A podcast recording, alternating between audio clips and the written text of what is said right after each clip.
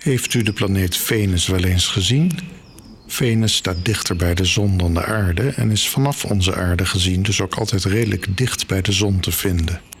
Op dit moment, juli 2022, is Venus een ochtendobject. Als u om een uur of half vijf toevallig een keer wakker bent, is Venus die heldere stip in het noordoosten, net boven de horizon. Al snel wordt Venus weer overstemd door het licht van de opkomende zon. Venus is een beetje een rare planeet. Ze heeft een dusdanig dicht wolkendek dat we altijd kijken naar het zonlicht dat weerspiegeld wordt door deze wolken. We kijken dus nooit naar het oppervlak. De atmosfeer van Venus bestaat voor 96,5% uit koolstofdioxide en heeft een luchtdruk van 92 atmosfeer. Maar goed, dat is allemaal vooral ongezond, maar niet echt raar of afwijkend. Wat wel een beetje afwijkend is, is hoe Venus door het zonnestelsel manoeuvreert. Van alle planeten heeft Venus de meest cirkelvormige baan, met een excentriciteit van minder dan 0,01. Onze aarde heeft voor de goede orde een excentriciteit van 0,017. Zowel Venus als de aarde draaien bijna cirkelvormig om de zon hoor. En dat is maar goed ook, anders hadden we hier dramatisch koude winters of smeulend warme zomers. Een Venusjaar duurt maar 225 dagen, maar een Venusdag duurt weer 117 aardse dagen en daarbij draait Venus als enige planeet in de andere richting om haar as. Dat betekent dat de zon opkomt in het westen en ondergaat in het oosten op Venus. Maar veel lol beleeft een Venusbewoner niet aan die zon, want het is altijd bewolkt. Of Venus echt bewoond wordt is maar zeer de vraag. Er is wel veel over gespeculeerd. Zeker sinds september 2020, toen fosfine werd aangetroffen in de Venusatmosfeer. Uh. Althans, dat dacht men. Fosfine zou kunnen duiden op micro-organismen die in de Venusatmosfeer wonen. Iets wat in 1967 al werd gesuggereerd door wetenschappers Carl Sagan en Harold Morowitz. Maar er worden ernstige vraagtekens gezet bij die waarneming van fosfine aangezien deze ook zouden kunnen worden toegeschreven aan een artefact van de analyse en niet opnieuw werden waargenomen. Interessant, wat een gedoe. Toch blijven wetenschappers zitten met allerlei vragen over Venus. Was er ooit leven op Venus? Waarom is Venus zo anders geworden dan de aarde? En hoe is Venus geworden tot wat het nu is? Hoe is de atmosfeer van Venus eigenlijk samengesteld? Hoeveel water was er ooit op Venus? En wat gebeurt er nog op het oppervlak van Venus? Door Venus beter te bestuderen kunnen we misschien ook bepaalde exoplaneten beter begrijpen. Als het geval Venus gangbaar is, dan kunnen we bijvoorbeeld ook exoplaneten waarnemen waar de atmosfeer dezelfde kant op aan het gaan is. Venus heeft ook nog een onduidelijkheid die wel het asgrauwe licht genoemd wordt. Bij onze maan nemen we iets dergelijks waar.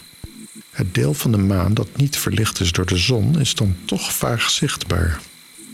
U kunt dit zelf gemakkelijk zien, bijvoorbeeld een paar dagen voor of na nieuwe maan, als de maan nog maar een kleine sikkel is. Op 28 juli van dit jaar is het nieuwe maan, dus dan kunt u het wellicht vanuit uw vakantierust eens waarnemen. Bijvoorbeeld in de achtertuin of met een belachelijk goede rode wijn in uw hand vanaf de tuin van uw vakantiehuisje.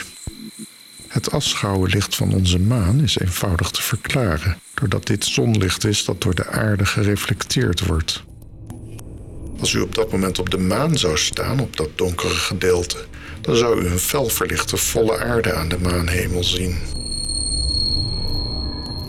Maar ja, Venus heeft helemaal geen maan, dus het is best wel raadselachtig wat dan de reden is dat mensen de donkere zijde van Venus soms toch kunnen waarnemen. Venus was de allereerste planeet waar een ruimtevaartuig naartoe werd gestuurd.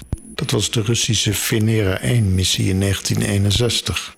De missie was geen groot succes, want al zeven dagen na de lancering raakte het contact met het ruimteschip verloren. De Amerikaanse Mariner 2 vloog in december 1962 succesvol langs Venus, wat tevens de eerste keer was dat een aards ruimtevaartuig succesvol langs een andere planeet vloog. There was no onboard camera, so there were no pictures. There was also no sign of a magnetic field or a radiation belt like Earth's. For a planet considered Earth's twin for its size and near proximity, Venus revealed itself to be a hellish world filled with carbon dioxide, and where surface temperatures are hot enough to melt lead. Er zijn sindsdien heel wat ruimtevaartuigen richting Venus vertrokken. Deels succesvol, deels onsuccesvol.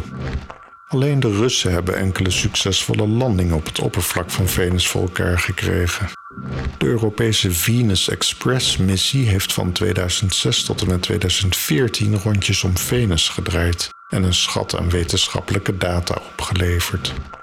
Een van de meest indrukwekkende Venus-missies is mogelijk het Japanse Akatsuki-ruimtevaartuig.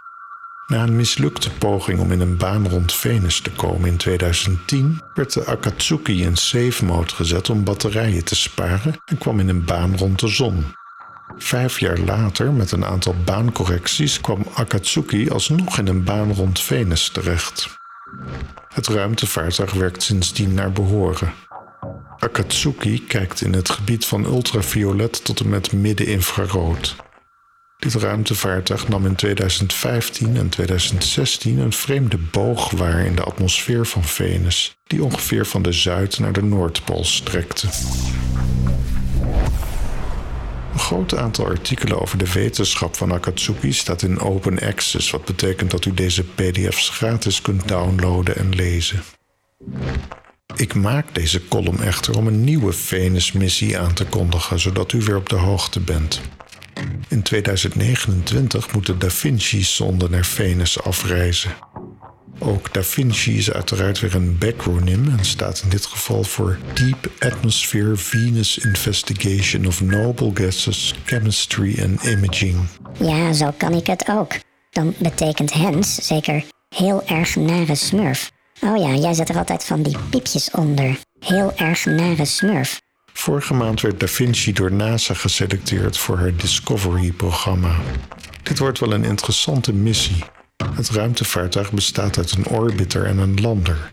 Voor het eerst sinds de jaren 80 zal er dus weer een ruimteschip afdalen naar het Venusoppervlak. Het gaat vooral om deze afdaling door de atmosfeer, die naar verwachting ruim een uur zal duren. Hiertoe zal de lander met een parachute worden afgeremd. NASA gaat ervan uit dat de lander niet meer hoeft te werken vanaf het oppervlak. Mocht de landing toch overleefd worden, dan verwacht men hooguit 17 minuten aan wetenschappelijke data te kunnen collecteren. Huh? Dat klinkt voor ons, de beste stuurlui die aan wal staan, misschien een beetje vreemd. Een peperduur ruimteschip naar Venus sturen in de verwachting dat het overlijdt bij contact met Venus. Ons boerenverstand zegt: bouw dat ding dan wat steviger, dan blijft hij tenminste staan. Maar het is nu eenmaal niet realistisch om er veel meer van te verwachten. De temperatuur aan het oppervlak van Venus is al 467 graden Celsius. Om de elektronica van een ruimteschip te beschermen tegen deze omstandigheden moet het actief gekoeld worden. En dat betekent weer dat het veel te zwaar wordt om binnen het beschikbare budget te construeren. Een zwaarder ruimteschip vereist immers meer brandstof, een sterkere parachute, een zwaardere raket, etc. Dan snap ik het als u twijfelt aan dit soort beweringen van mij. Hens, ik twijfel hieraan. Dus laten we het eens van iemand anders horen, namelijk Mike Zacharek, Project Systems Engineer van Da Vinci. So how do we keep our electronics operating in that temperature? The trick is, is that we don't. Um, is that we have a transient problem, which means we don't design the descent sphere to be in thermal equilibrium with the environment. We design it such that the interior actually stays at a fairly benign temperature throughout the descent, and then over time, of course, the laws of thermodynamics will eventually come into equilibrium, but that'll be long after the end of our mission. So from the temperature standpoint, it is a very, very challenging thermal problem to keep that heat out long enough to make sure that we keep that environment nice and cozy on the inside. Niettemin zal de Da Vinci Orbiter hopelijk nog vele jaren gegevens vergaren over planeet Venus. Op de website van NASA vindt u allemaal prachtige video's die meer vertellen over de Da Vinci-missie. Ik verheug me erop dat ik het nog meemaak dat we weer teruggaan naar deze planeet en ben benieuwd naar de hoge resolutie foto's die Da Vinci tijdens die afdaling zal maken. Tot de volgende keer.